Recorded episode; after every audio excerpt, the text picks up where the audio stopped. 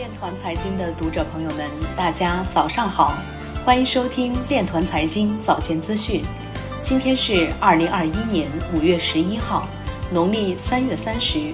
首先，让我们聚焦今日财经。南非税务局将以加密货币投资者为目标，提高税收。美国最大的汽油管道运营商遭攻击。黑客索要价值数百万美元的虚拟货币赎金。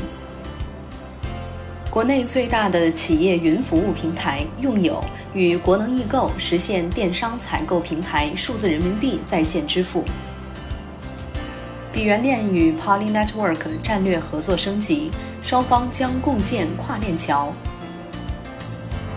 以太坊单日链上交易笔数达到一百七十八万笔，创历史新高。蓝湖笔记发文称，机构通过比特币认识以太坊，开始配置以太坊。全球加密货币总市值现已超越美元流通量。Terra 确认亚马逊将采用 UST 作为支付结算方式。摩根西创始人表示，比特币将在五年内达到二十五万美元。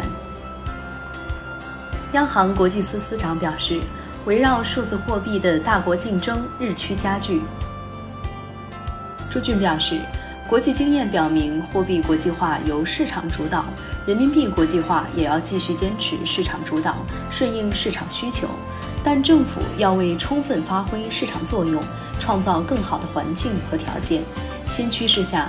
推动人民币国际化要继续完善支持体系，其中就包括要把握数字人民币的先发优势，探索人民币国际化的潜在领域。以上就是今天链团财经早间资讯的全部内容，感谢您的收听，我们明天再见。